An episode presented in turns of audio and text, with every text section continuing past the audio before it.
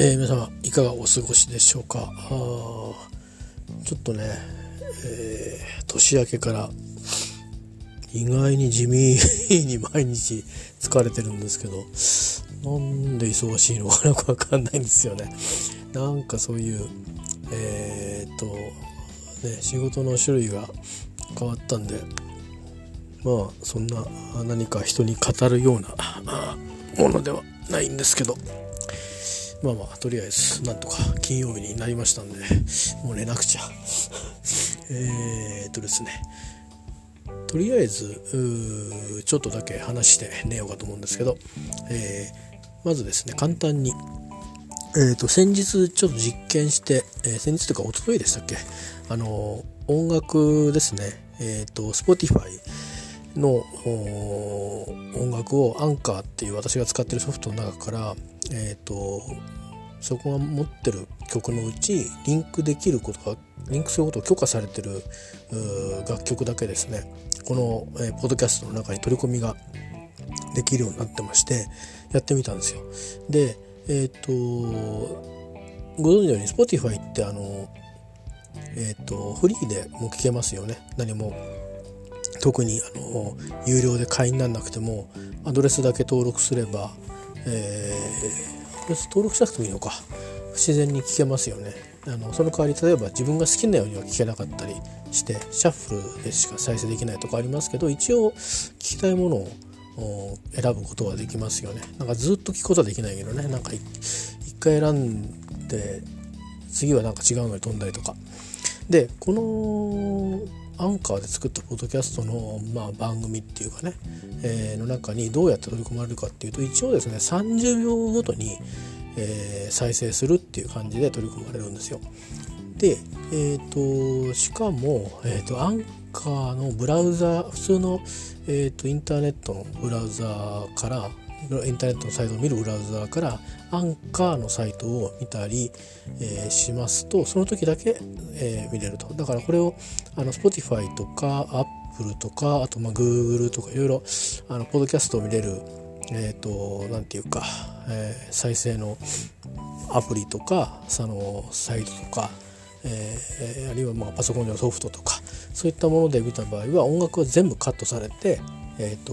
それ以外の、この構成ですね、なんか音とか、えーと、喋りのとことか、えー、そういうものだけに縮まって、えーまあ、時間、時間もそれと表示されますと。でうんということなんですよ。でなんか途中どうしてもね区切りが結構ブツブツしちゃう感じがあるんで、そこはどうにかなんないのかなと思ってるんですけどまだ分かりません。で一つ見つけたのが、これはちょっとレアなんですけどかなりあのー、えー、っとこれはスマートフォンモバイルフォンですね、えー、っとにこのアンカーのアプリ、えー、つまりうーんなんつうかな、えー、多分まあ、これ作ってるのと同じ、えー、アプリですね。作ることもできるアプリを入れると入れて、えー、かつ、えー、Spotify でいわゆる有料のねあの日本円だと今きゅうひゃくはちじゅうえんで、えー、いっかげつ音楽聴き放題っていうプレミアムっていうのに加入してると、まあ、例えばまあ最初のさんかげつあの無料とかね、無料っていうかさんかげつできゅうひゃくはちじゅうえんとかっていう最初はね、その代わりさんかげつなのでキャンセルすればまあ別に無料でキャンセルできるんだけど、それをやってしかもあのアンカーのアプリを入れて、でそこで再生をするとですよ、全曲私がインクしたやつが急に時間がドーンと伸びてあのえー、と実際なんだろう表示上にじゅうななふんぐらいだったのが音楽ガンガンリンクしてるからさんじゅうびょうが、ね、ごふんとか伸びるでしょ、とかさんぷんとかだからろくばいとかになるんですね。ろく、ななばいになって結局ですねどうだったかずっとにじかんよんじゅうごふんってあの結構やたらめったらね あ, のあんまりにも短いから曲ガンガンリンクして登録しておいたんですよね。でそれを自分はちょっとプレミアムとりあえずちょっと契約してみたんですよ。あのさんかげつでやめちゃってもいいかなと思って実験と思ってね。でまあアプリだったらそれ見えて他がどうも見れないの変だなと思って、まあ、一応解説英語の解説見たらアプリだけそのフルサイズの、えー、音楽聴けるようになってると。で一応それはあの、まあ、どっちもそうなんですけど、短いのも長いのも一応あの、まあえー、となんていうかな、著作権はあのから守られると、まあ、多分これあの要は、えー、とこの、えー、と放送を作るときはリンクするんだけど、こいつの中に取り込むわけじゃなくて、結局多分ですね、あの Spotify がアンカーを買収してるんですね。で多分だからアンカーがそういうサービスを提供、アンカーに Spotify がサービスを提供してるっていう形を取ってるので、多分 Spotify 自体がその著作権をクリアするための手続きなり費用なりを包括的に YouTube みたいにね払ったりしてるんで、まあ、それで守られるっていう、まあな, なんていうか枠組みなのかなと思って、あのまあなんかですね、結構このすんとアンカーの、えー、と使い方みたいなのを紹介してくれてるサイトがあるんですけど、音楽のところ結構ちょっと玉虫色なんですよ、表現が。なんでなんだろうなと思ってって思うと、なんか日本語でそういうことを書いてあるサイトがないんですよ、どこにも。でみんな著作権には注意してくださいって書いたんだけど、著作権注意するってどっちかしかないじゃないですか。いいか悪いかしかないじゃないですか。でいいかいい場合はフリーでいい場合と、えー、なんか届け出してこれで使いますっていうふうに、ちょっと僕もどうやってるか分かんないんですけど、一応のジャスラックのサイトでも見てみたんですけど、まあ、一応なんかあるんですよ。ポッドキャストの場合は、えー、と報酬を得ない場合だったらなんか、えー、と時間だったか何か回数かなんかでな なな. いくらとか一応ね決まってるんですよね。えー、だからそれをなんか届け出を出すさあのウェブサイトがあったりして、でこの場合はあの全くそのもともとあのその必要がないケースになるんですね。でだからジャスラック著作権ってそのあのなんていうかな、えー、とそれ届けを出さなくてもいい場合と、届けを出せば何も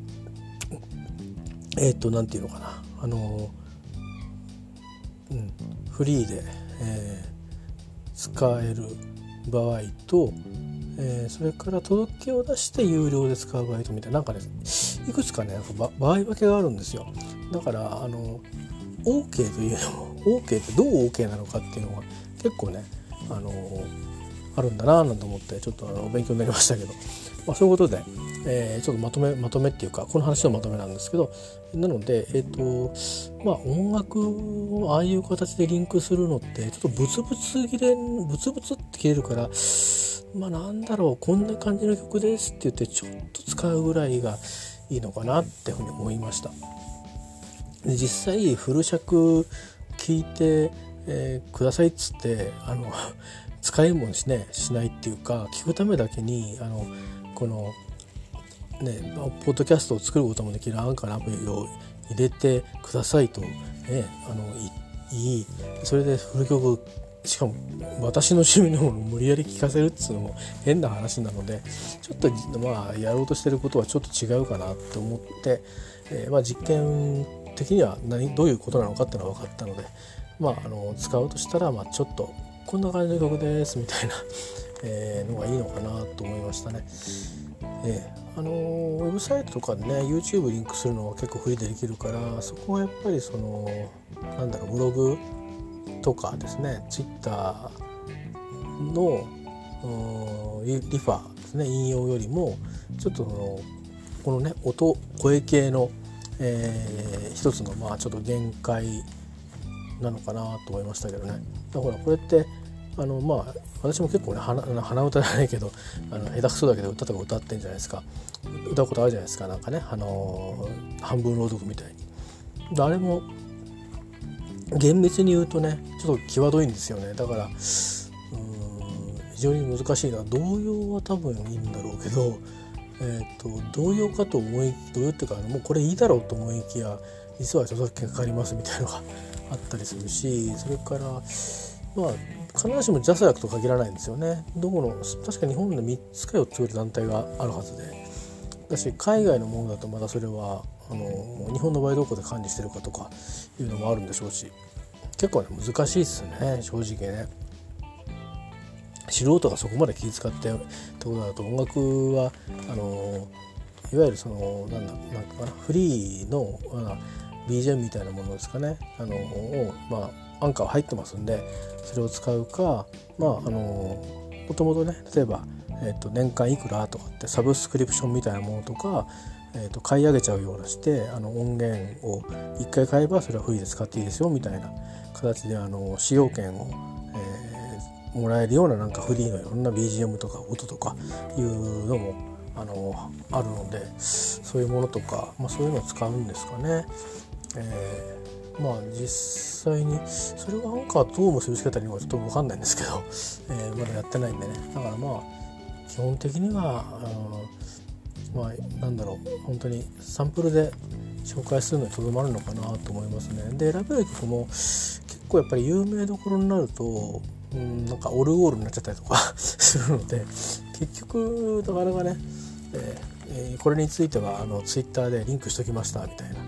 感じになるし、でツイッターでも公式サイトが持ってて、そこで割とこう積極的に楽曲そのものとかライブ映像とかを、まあ、オフィシャルでね出してるあのアーティストの方だと引用しやすいんですけど、えー、とそうじゃないやつは一応処理されてるから別にいいんだけど、あのなんていうかな、ミュージシャン側のマネジメント側はね、あのせっせとあの訴え出して消していくっていうことが行われるので、出てなくなっちゃうんですよね。えー、結構かいろんなグループでありますよね。この人はこんなやつとか、大体有名どころの多くはプロモーションをここでプロモーションしようっていうふうに、あのー、思ったりしてない。ここはあんまりいろんなものを氾濫させたくないっていうふうに管理してる会社なんかはやっぱりもうどんどん消しにかかりますよね。だからずっと全然違う映像が入ってたりとか、えー、なんかクラシックが流れてたりとか、まあそんなふうになっちゃうんで、まあなかなか YouTube も別に万能ではないんですけど、まあそうですね、まあ Twitter であの YouTube 使ってみたいな感じでやる方が合うのかなと思いました。音楽の話っていうのをあんまりこのポッドキャストであのやるのは、えー、どうかなと思って、えー、たりしております。なので、えー、とそうですね、だからちょっとクライミングフィッシャーの企画が途中になっちゃったんですけど、えー、まあなんとなくあのちょっと私立ボミになっちゃうんですけど、うん、まあいろいろあの確認してみて、まああのなんかね、なんか東北の方で な, なっちゃってるみたいのは。あのなんかねあの雑音みたいにして言うぐらいしかの、ね、手はないんで、なんか難しいなと思って、あのとりあえずあの一旦ちょっと一旦停止 し, したいと思います。えー、何せね、あのこれ自分以外に聞いてくれてる方ってあとひとりふたりさんにん、それも多分固定じゃないと思うんですよ。だからしかもこれ日本、日本を通じる方がばかりかっていうとね、分かんないんですよね。だからそんな方にそのそうこういう風にして聞いてくださいねなんていうのは、なんかこのアンカーっていうソフトの宣伝の、あの片棒担ぐみたいな、まあ、いいいいあのあれですけどね、ソフトあのソフトっていうかアプリですけどね、初心者には私でもこうやって作れるんで、でちょうど直感的操作で作れるんで、まあ時々。うん、なんか私のモバイルフォンのせいで固まることはあるんですけど、でもまあ大体快適に、えー、作れますし、あのまあ音はねさすがにあの本当にあのマイクロフォン、えー、をセットして、それで、まあ、ちゃんとこう録音装置ですね、えー、で音質もよく取ってるのと、まあ、声のなんていうかな、ツヤとかもなんか息遣いも取れないから、そこは違うと思うんですけどね、音質面とかそのライブネスっていう意味では全く別の感じがあると思うんですよ。で、まあ、本格的にあのポッドキャストもあの本当に放送クオリティでね、あの放送で撮ってるやつ流してるやつとかなんかは、そもそもマイク自体がね、あの私が今使ってるモバイルフォンのようなマイクでもないし、それからまあ普通に買えるようなマイクでもなくて、まあ専用のまああれですよね、あのまあ電源を持ってるマイクで、かつ、うん、高感度のマイクになってるから、まあいろいろあのそういう意味で周りの環境もね、湿度だとか温度だとか、あそれからまあいろんな無駄な音があまりあまりね、あの無駄に拾わないように環境で使うように特化してたりとか、えーまあ、そういう意味でいろいろね、あのやりだすとすんごく気遣わなきゃいけないんですよ、機材の方はね。でだからまあ逆にそれ気にしだすとあのもう嫌になっちゃうんであのこういうカジュアルな形でやるのがいいかなと思って、まあ、このスタイルでやっておこうと思うんですが、一旦ちょっとあのクライムフィッシャーの企画はちょっとまた違う形でね、あのなんか思い出を語るとか、まあ、そういう感じで、えー、ちょっとあの変えて、えー、やるようにしたいと思います。まあ、それはふたつめの話としてはそういう話ですね。ということで実験した結果分かったことをお話ししたのと、クライムフィッシャーの企画はちょっと形を変えて、えー、続けるようにして、まあまあ私の話中心でね、続けるようにしたいと思います。はい、えー、とりあえずまずはふたつめはそこまでと。で、あとは、えー、っとそうですね。あー、昨日はふたつインあのー記者会見を多分皆さん多くの方と同じかもしれませんね。一つは、えー、とあの前の前の前の先々代のですね先々代とともにですね、あのカルロス・ゴ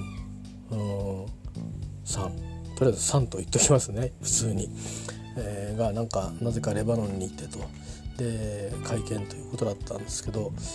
あのあまりにもないんでなんかあの割と家族でも興味のある人が他にもいてですね、まあ、あのちょうど、うん、中継が始まったので、まあ、見てたんですけど、まあ、役とか入ってくるんですけど、なんか延々喋ってるんであのとにかく延々喋ってるんで、こうなんか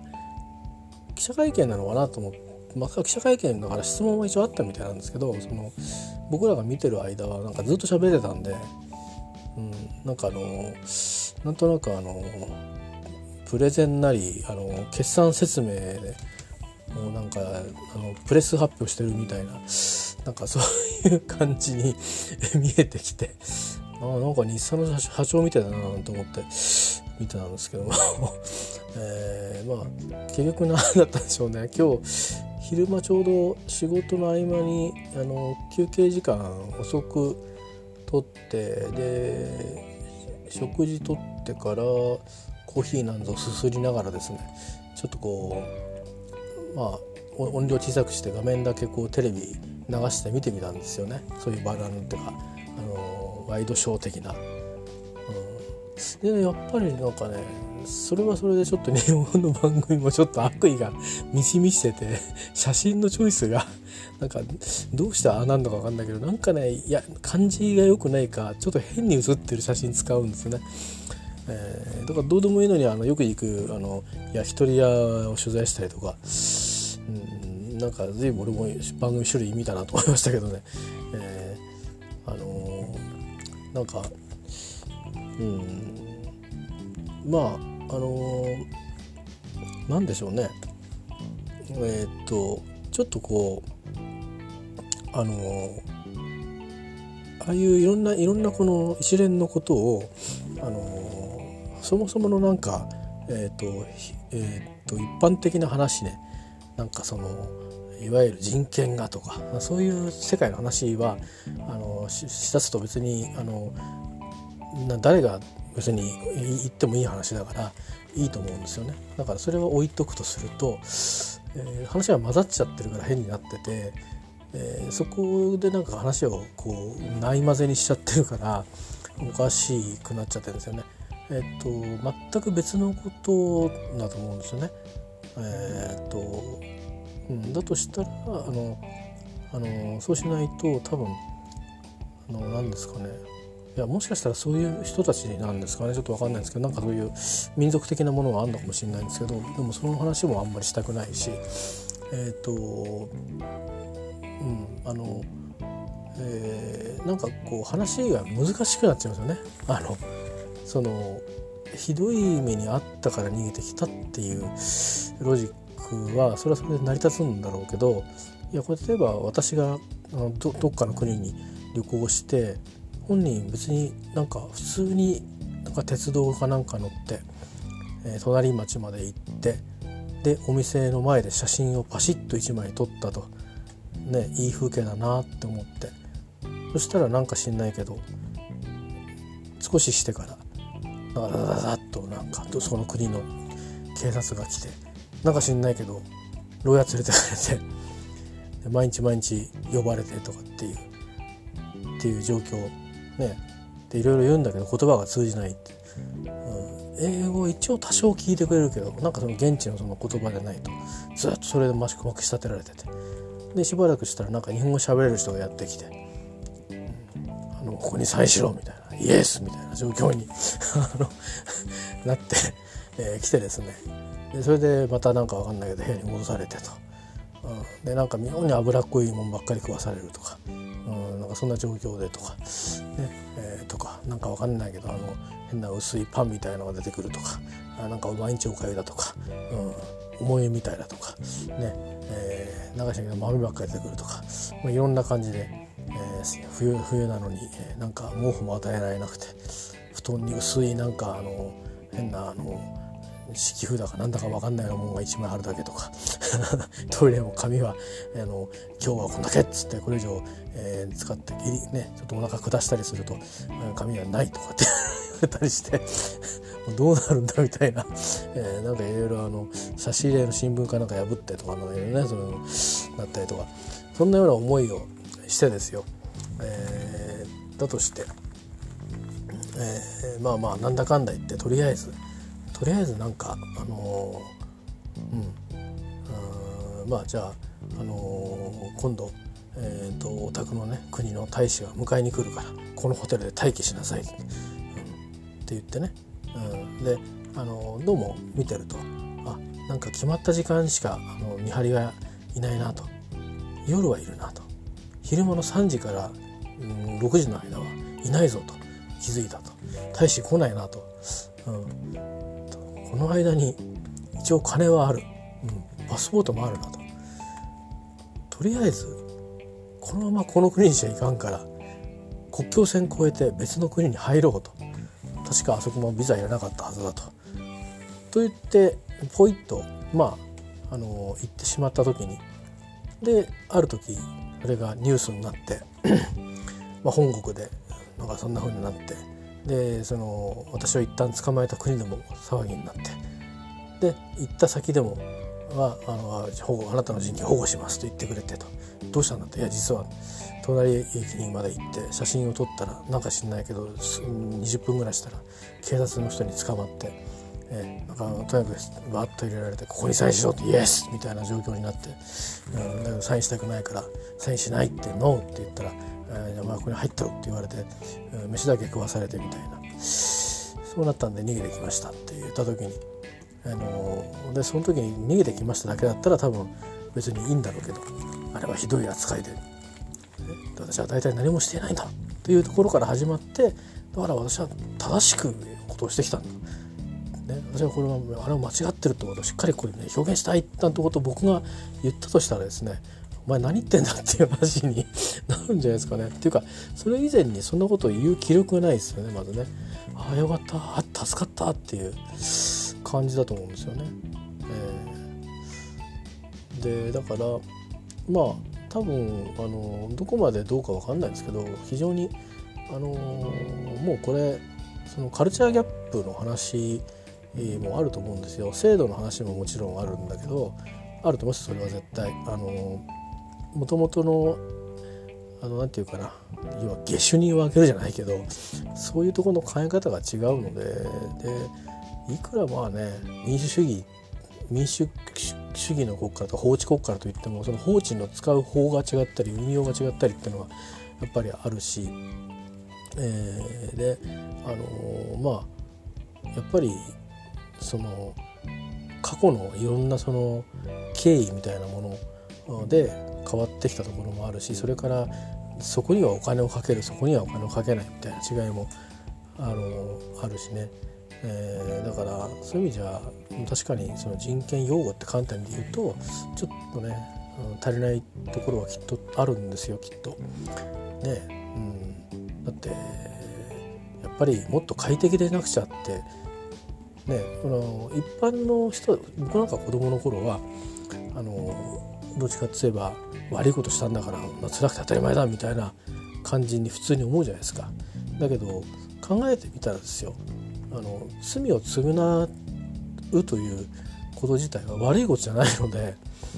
えー、それはそれで一つのまあ仕事というか、まあ、義務というかで義務を、うん、行うっつうだけで不当にあの辛い思いをさせるのはそれは違うんですよね。例えば死刑囚だって具合悪くなったら死刑しないっていうふうに聞きますからね、うん、あどうしたんだっていや死にそうなぐらい辛いですみたいなそういう話になるとちょっとまだまだ医者に見せようってことだってね完全に健康な状態がないと死刑は執行できないってよくあの嘘かどうか分かんないですけど聞きますんでねそれぐらい死刑囚には人権があるんですよだからね、うん、だからそういうことを言い出すとやっぱりそのアメリカなんかほらねなんて結構いい、いいっていうかなんか自由な感じがあるじゃないですか日本に比べればそれでも彼らそれでも文句言ってるでしょ狭いとか人が多すぎるとかってそういうようなやっぱり、えー、成り立ちの違いがあったりするんでなかなかそう多分ねなんかカルロス・ゴーンさんが、えー、収監されたとしてその拘置所がね、えー、快適なことになるかとか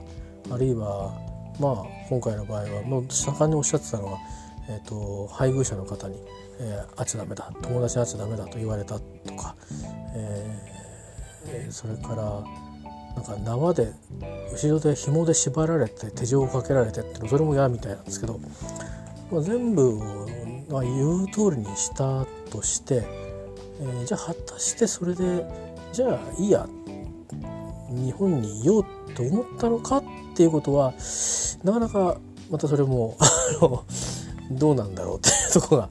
えー、ありますよね、うん、なんかだからそれはその一般論の話とそこから先に、えー、とやっぱりやっぱりさすがにそういうことを言う人だけあってちゃんと筋は通すんだなというふうにね、えー、だってあのー、まあ今日とある、あのー、事件でえーまあ、実際に実刑判決が出てですねで刑をちゃんと、あのー、終えて出てきた方 YouTube を拝見したんですけどその人はまあどっちかといえばゴーンさんの言ってることがよくわかるという立場の方なんですよねなかなか興味深い話だなと思って、えー、拝聴していたんですけども、まあ、説得力ありますよね実際に自分がそうなってるし実際そうだということなんで、でもその方は逃げたりはしてないんですよね。なんでかって言えばできないからって言ってましたよ。うん、あのやろうと思ったって、うん、だってもうすぐに足がついちゃうからそんなことできないからねやろうと思っても、うん、だし行ったところでもっとひどいことになることだからということだけどもただ ひ, ひどいかひどくないかっちは ひ, ひどいと言えるでしょうとそれは。うん、って言ってましたね。それはだからゴーンさんが言ってるその、まあ、ことは間違いではないんだろうけど、うん、でもその、その問題提起はそのあの方が、うん、そのあの戦艦事項なのかっていうとそうではないんでしょうね。ですからあのまあやっぱり日本の場合で言えば弁護士がこうこれ、まあ、結果論ですけど弁護士がもっと声を上げなきゃダメなんじゃないですかね。僕ら分かんないからあのって言ってましたその言ってる人もみんな分かってないからなんかテレビの言うことを信じちゃってさってそれ違うんだよって言ってましたね、うん、そう、そうですよ確かに僕らも知らないですもんねだって経験ないから経験ないしそこを別に報道しないじゃないですかだし報道されてもあのその暮らしぶりはね報道されることありますよね。あの国会議員の方はなんかなんだろうな当てこ、当てこそりっていうか、まあ、みんな微妙なとこあるけど今考えればあのその方がそういうふうにやってくれてた方がとある国とは関係良かったんじゃないかなって気はしないでもないんだけどでもまあねなんかやっぱりそういう政治的なあれで、えーまあ、一応経済、経済的なあれで多分捕まっちゃったんだろうけどまあやっぱりね入った時にこうだったってことを話されてでまた政治の世界に戻られてますよね。そういう方は信念が強いですよね。僕なんか多分折れちゃうと思うんですけどねだから悪いことも し, しないんですけど分かってるんで持たないのは、えー、なんですけどなんかそういう風にしてこうなんだとこれはものを変えなきゃいけないんだという風に、まあ、知名度もあるんであればねなおのこと言えるんでしょうけど、うん、もうそのそこで多分なあの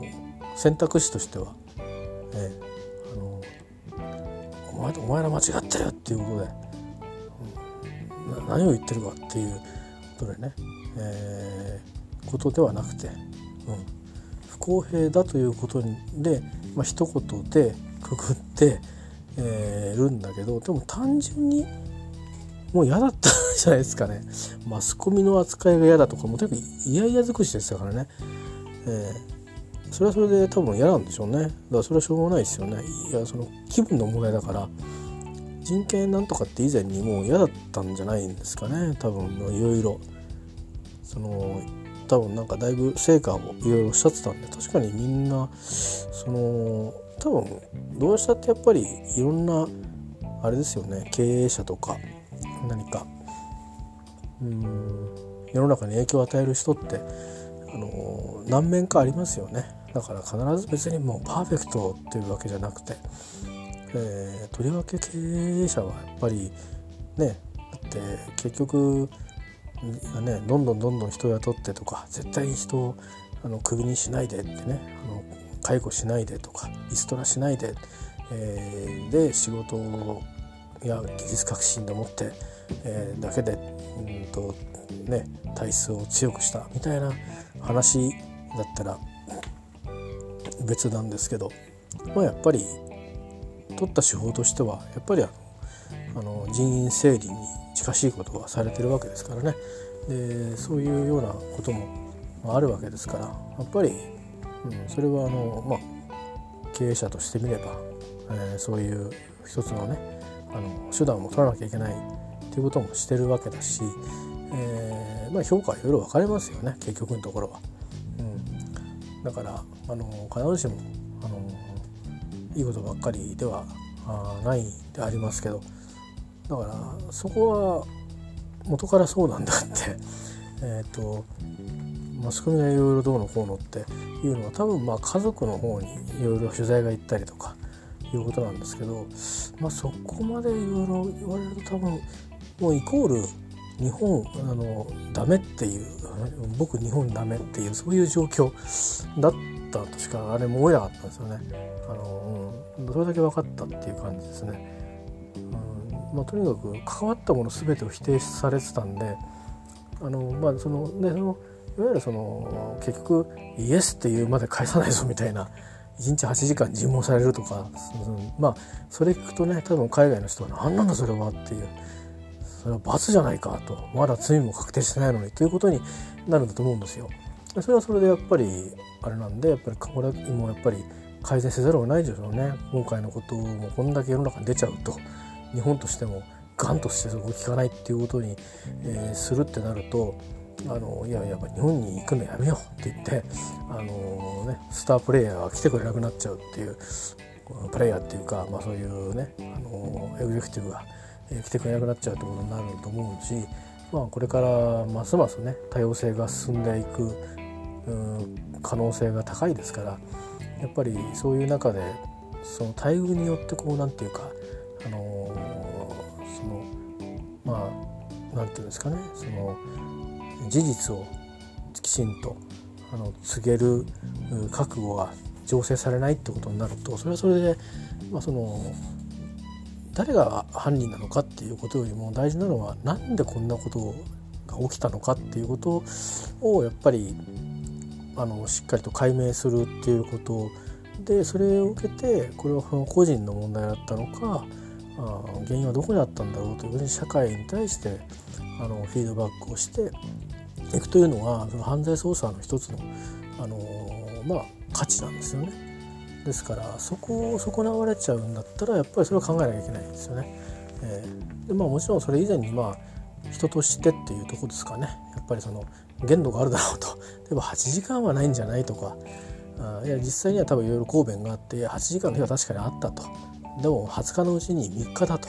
勘弁してくれと、そこはどうしようもなかったんだとかっていう、そのいわゆるどういう取り調べしてるんですかっていうことが、まあ、一般人には公開しないでしょうけど、例えばその弁護士がチェックできて裁判所にあのこれはやめさせてほしいとかって言えるようにするとか、まあ、そういったことでね、あの、えーまあ、もう擁護していくような仕掛けを取って、えーと、パワーをこうイコールにしていくっていうことは必要かもしれないですね。まあ、ですけどあれあえてこあんだけのことやって逃亡してあっちであのわーっていうことなんですかね。少なくとも日本好きで来たんじゃないかもしれないんですけど、ね、日本のマーケットで商いをしてそれでまあ自分のまた名前もね価値もね上げたわけですから、うん、まあいわゆる日本は一つの材料みたいなもんじゃないですか、ね、日本を素材にしてこう料理を仕立てて、えーまあ、自分も儲かったんでしょうからまああそこまで嫌われちゃうっていうのもちょっと寂しいなというふうにあの思いましたですね。でしかもあの事件自体陰謀で終わっちゃうってなるとミステリー小説なんだみたいな話に、ね、なっちゃうじゃないですか。だったらそれはそうであのやっぱりあの公平な裁判っていうのは自分が有罪になりたくないだけのことなんでしょうから、うん、だから例えばじゃあ無罪でいいから全部言えっていう話にしてじゃあこれお金は何なんだった時にきちっとね、なんか合理的に説明がいくつくことを、えーね、あの公にしてくれるのかって多分もう無理なんでしょうね。あのなんか本を書く人がいるらしいんですけど、でそうするとまあ多分当たり前の話ですけど、まあ、勝者の歴史と同じようにどっち、ね、あの安直には書かないけどもっていうおっしゃってたけど、まあ、どっちかって言ったらこっち側に立って書きますもんね。それはまあ好きにしていいと思うんですけど表現の自由ですから。でもそうすると結局なんかなんだろうそれってあのほらあのいろいろあるじゃないですか。 芸, あの芸能人の方があの昔のことをこうね書いたりしてで片方の人は本なんか出してないのに実は私はあの人と付き合っていてとかこんなことされましたとかってたまにありますよね。レイプされましたとかっていうその頃その時になってでまあさすがにあんまりにもね女性の側から言われちゃったんですいませんそういうことありましたっつってあの言う方があの有名な方でありましたけども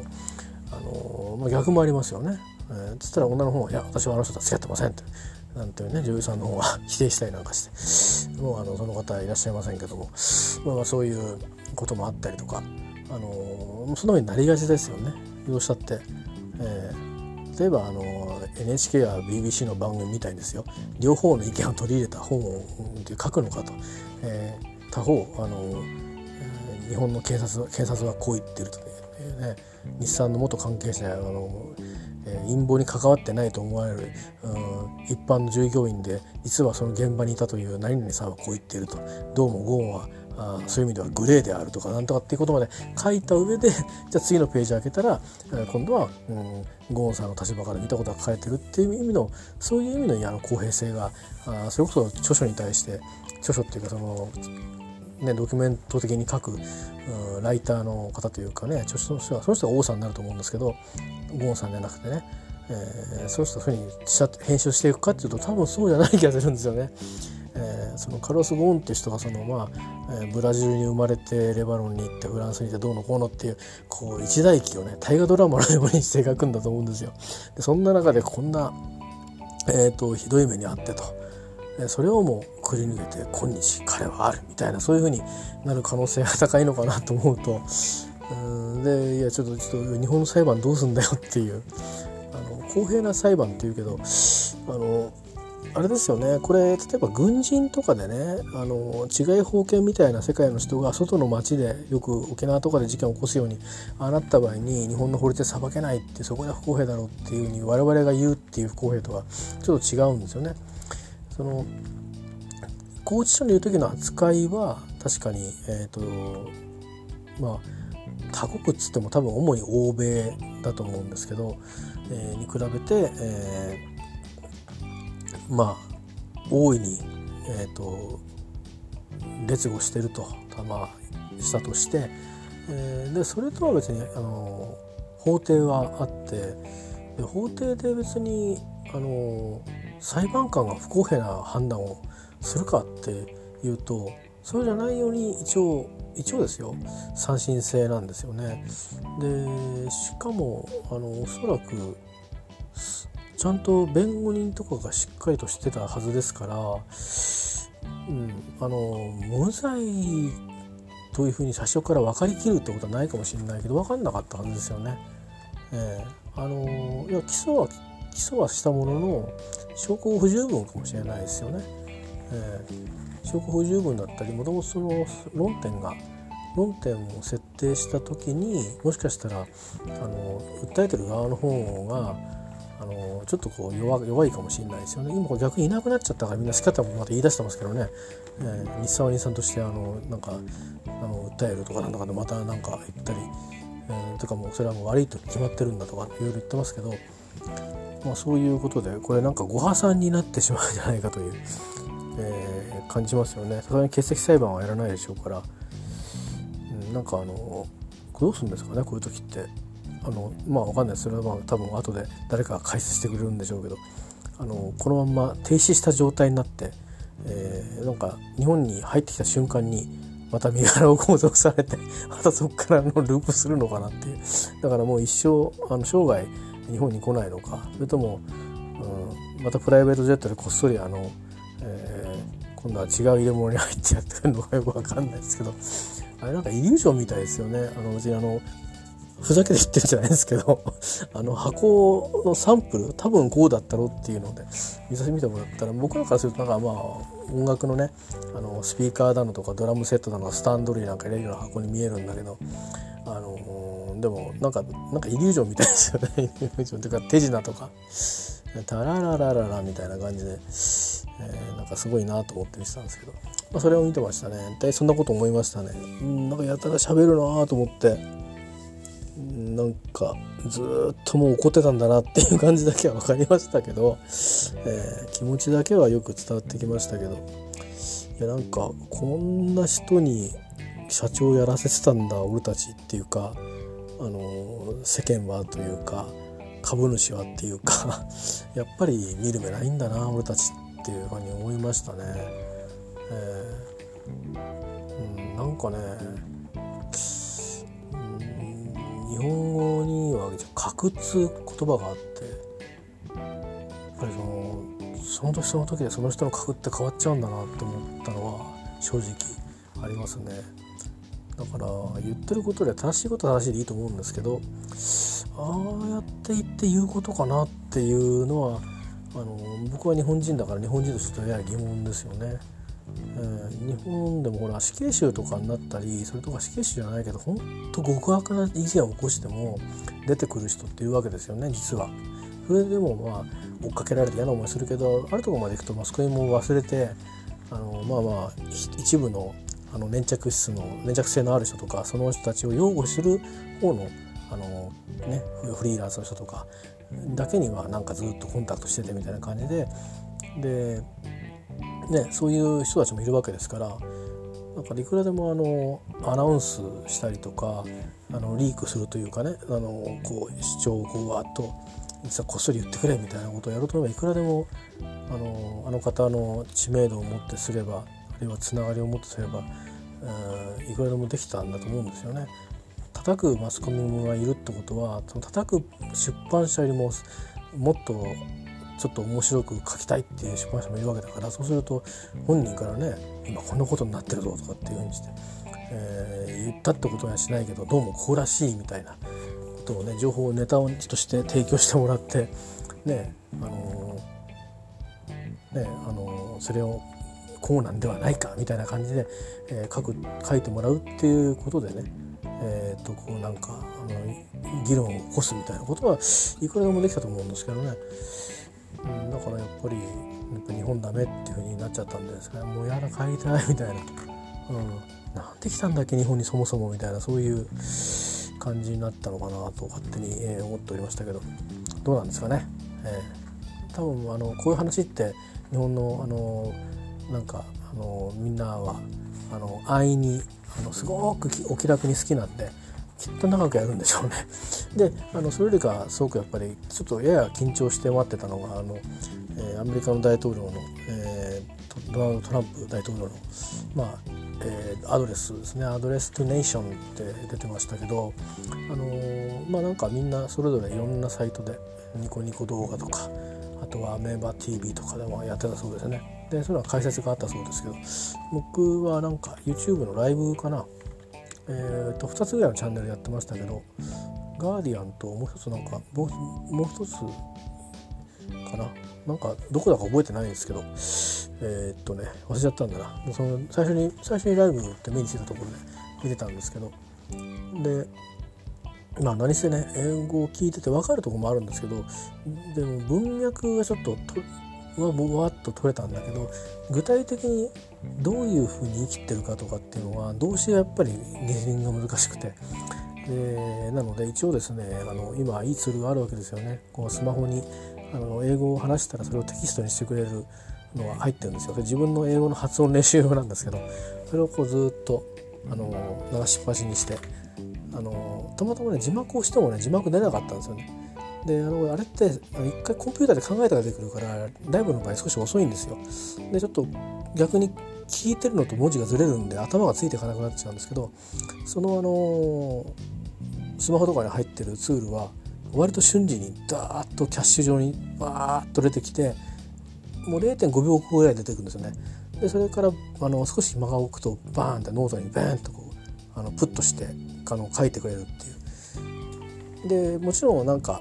あ多分これ発音違うなっていうか、あの機械の方が精度良すぎてあの違う違うそういう意味じゃないなっていうのも、まあ、にさんあるんですけど、でもそれはやっぱりあの、ね、うちのパソコンでこうね鳴ってる音拾ってるから、ちゃんとこう発音があの多分 生, 生でねその隣でこうやってやれば合ってると思うんですけど、まあ、そんなことで一応文字も情報を見ながら理解していったり、あと終わってから、えー、とツイッターなどで、えー、皆さん の, あの反応を見てみて、えそんなこと言ってたんだっけと思って、うん、確かに国の名前出てきたけど、うん、でリコグナイズとも言ってたけどこういう役なんだと思ってもう一回聞き直したりとかして、ああ言ってる言ってるとかいう風にしてやったりしつつですね、一応内容を理解したんですけど、えーまあ、でも結局あとはまあいろいろなサイトで日本語のねサイトで皆さんあのニュースサイトで見てる通りで、まあ、結局そういうことであれだったんですけど、まあでもなかなか緊張感のある、あのーまあ、スピーチだったりですよね。あのお歴々役を周りをバッと固めてね、でまあ奥からダーンと出てくるみたいな。でいつもよりこうやっぱり少し威厳のあるような声色で、うん、話されてたような気がしますけどね。えー、すごかったですよ。でも右側のねなんかのみんなシャーの話してるみたいなこうチャットみたいなダーッとこうコメントが、あのー、なんかやたらとロシア語のキリル文字を使ってる人たちが多いんですけど、でもたまにローマ字出てくるともうすごいですよ。ワールドワイワールドウォースリーとか書いてあって、いやそれはやめようよっていう感じだったんですけど、あとはなんとなく中国語っぽいような分かんない漢字さんもじとかな分かんないですね。日本人はいなかったっぽいですね。それからまともななんか英語のコメントみたいなのもなくて、なんかずっと流れてっちゃうんで、あれなんどうするんですかねあれ。うん、多分番組側が後で解析するんでしょうね。何言われてたか。こっち見てる方がずーっと流れてっちゃうから分かんないですよね。えーまあ、もちろんあのオーダーがねすごい違いますからね。なんかひゃくにん見てますじゃないですからね。えーそのなそのなんか 10, 10の桁がいくつも違うんで、えー、でまあ始まるのがですねさんじゅっぷんぐらい、いちじから始まるのかなと思っていちじはんぐらいから始まって約きゅうふん、えー、終わり終わったってなんか結構なんか僕じゅうにじぐらいから待ってて、じゅうにじっつってなかったっけなと思ってニュースでじゅうにじって聞いたような気がしたんですよ。で見てたらなんか東部時間でじゅう、えー、東部時間のなんだっけなで日本時間でな東部時間の何時かじゅういちじかなんかとかだって言ってて、ですから時差がなんかこうある関係で、まあ、そういうことになったみたいですけどね。えー、でそれでさらにさんじゅっぷん遅れて、でも、ね、最初こうなんかマイクに調整する人とかなんか何なんだろう分かんないけど原稿なのかな、読んでる時に原稿見てるかどうか分かんなかったけど、なんかにかいぐらい置きに来る人がいたり、なんかなんかあのその扉の向こう側で人影がちょっと足元動いたりチラッとしたり、あ出てくるのかなみんなと思ったら、いきなりこう脇からわーっとお歴々が来て、あもうねなんとか国務長官とかそういう人たちがいっぱいっと出てきて、であいよいよかなと思って、それからしばらく待たして本当になんか時間を多分さんじゅっぷんきっかりっていう感じでやってたんでしょうね。タイムキープしてでまあお話をされてましたけど、まあ、それをふたつねあの見て、まあ、あのいつもだとあのあれですけどやっぱりことがことなんでね、あのお互いにこうやり合った後ででどうなるんだこの後っていう感じでもって、まあ、世界が緊張して守ってたと思うんですけど、何言うんだろうって。でおそら、おそらくは多分もう何もしないよっていうか、一旦一旦矛を収めたがるはずだといういろんな人の見方は世界中ほぼ、あのー、同じで、でまあでもそうは言っても不確実性あるよねっていうような感じだったんですよね。だからまあそんなにびっくりしたこと言わないんだろうなと思いながらも、まさかというところはちょっとあるじゃないですか、うん、こういう命令を出すとか出したとかってなるとね、えっとこうなるんで、一応ちょっと聞いとこうかと思ってだついちょっとずっと追っかけちゃったんですけど、まあ、でもまあ結果的にはね、とり、とりあえず、あのー、なんか急に何かするっていうことを宣言したわけじゃないのでよかったなと思うんですけど、でも実際にはあのどうするか分かんないですよね。これはこういうものは、えー、そもそも、まあ、そのアメリカ側にはアメリカ側の正当性があるとおっしゃってる方もいて、まあ、ヒズボラを支援していたらしいんですね。その、えー、でそれが、まああのーまあ、アメリカのその、まあ、アメリカの国益っていうかイスラエルの国益というのか、まあ、そういうものとこう相入れないところもあるしということもあって、まあそのこと自体と、まあ、それも口実にと、まあ、これまで、えー、とにかくアメリカに対しての、まあ、敵対の旗を振ってきた人というのがあって、えーまあ、そんなことになったんじゃないかという、ね、あの指揮者の、あのなんか説明も、えー、なんかラジオ番組かなんかのテキスト起こしで見たんですけどね、あそうなんだとかと思って、なんでイラクにいたんだろうと不思議で、イランの軍人がおかしいじゃないですか。だってね、そんなに仲のいい国同士じゃないし普段、なんでいるんだろうと思って、まあそういうことなんですね。そのイラクの側と敵対する勢力の応援のためにいたという感じで、そういうふうに入れちゃうんだっていうところがあるのと、だからそれを掴んでたってことだからずっとかけてるんですよね、きっとね。えまあまあそんなような話でありました。えー、ですからまあそのカルロス・ゴーンさんの話、えー、よりも。なんか、うん、いつになくトランプさんがあの普通のなんかのちゃんとした人に見えたっていうのは不思議な日でしたね。いつもなんか言うことは結構無茶なこと言うおっしゃるじゃないですか。なんか、うん、うん、大丈夫なのかなっていう感じがね、あのー、あり、ありますよね。よその国の大統領に対して失礼ですけど、大丈夫かなっていうか、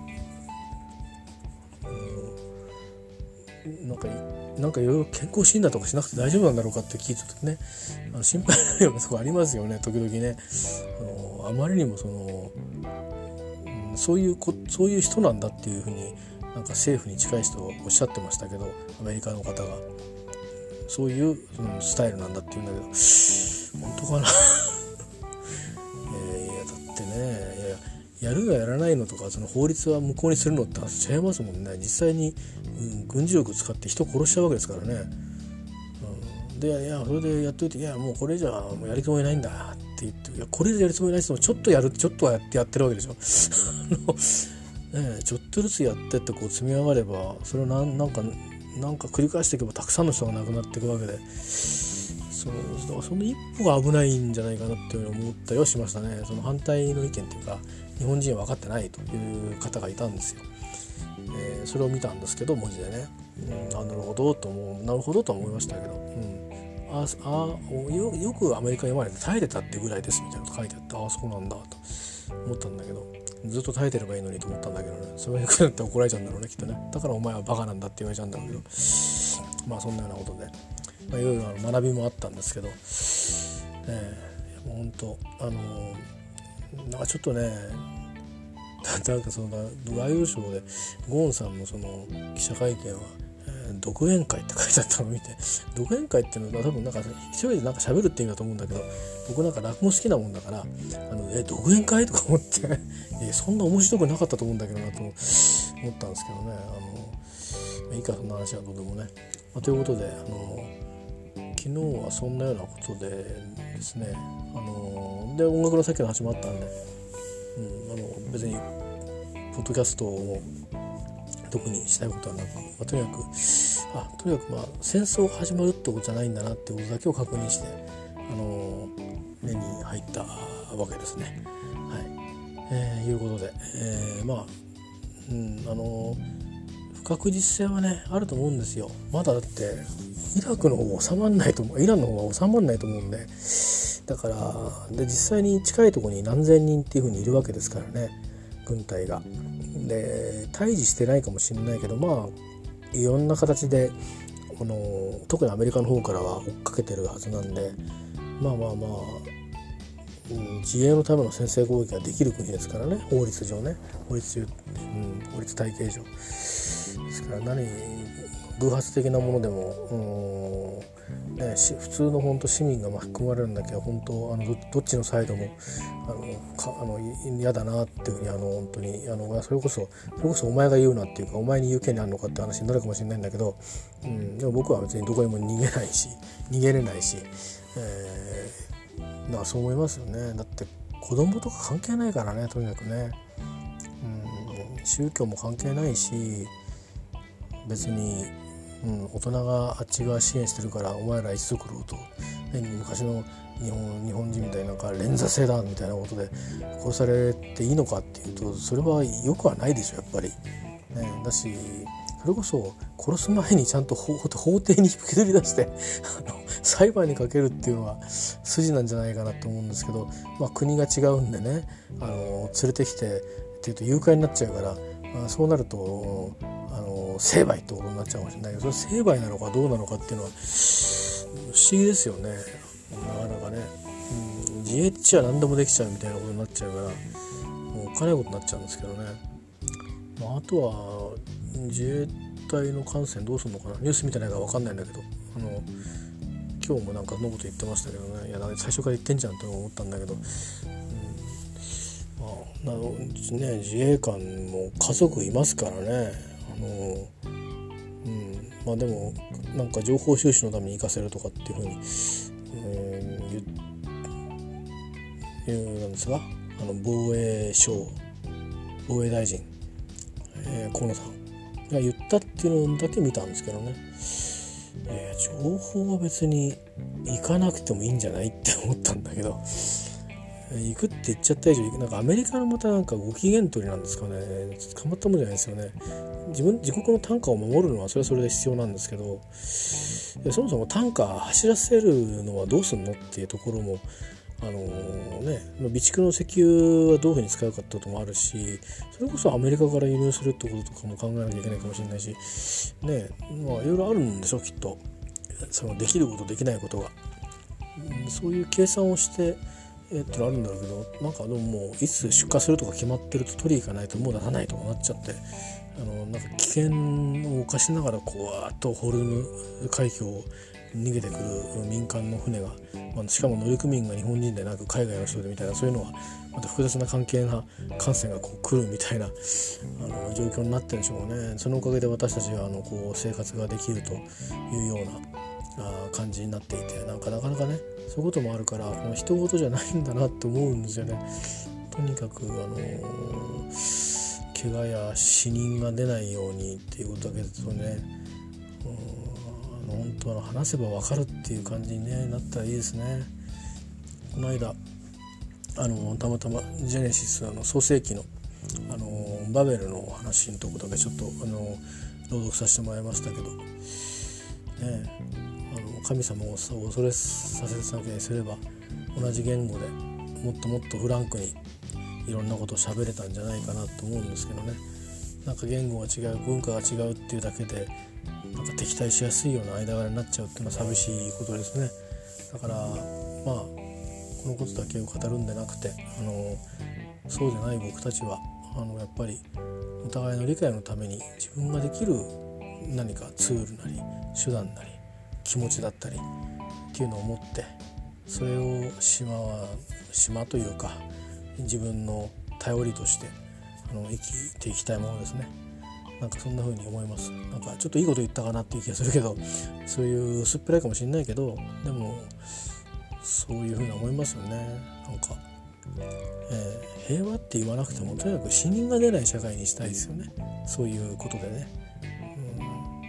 正しいから何やったっていいんだっていうことじゃないと思うんで、うん、それは正義は大事だけど、ね、うん、正義ってのはどっちかたかの正義だからね、えー、世の中は妥協で成り立ってるというふうになかなか飲み込みづらいけどね、そういうのってね、特に日本人にとってはあの普段の生活そういう風にする癖してなんか、なんか議論とかになるとどっちが正しいんだみたいな話になっちゃうのは僕らのなかなか弱点だなと思うんですが、寛容になりたいですな。ラブ&ピース、ピース&ラブ。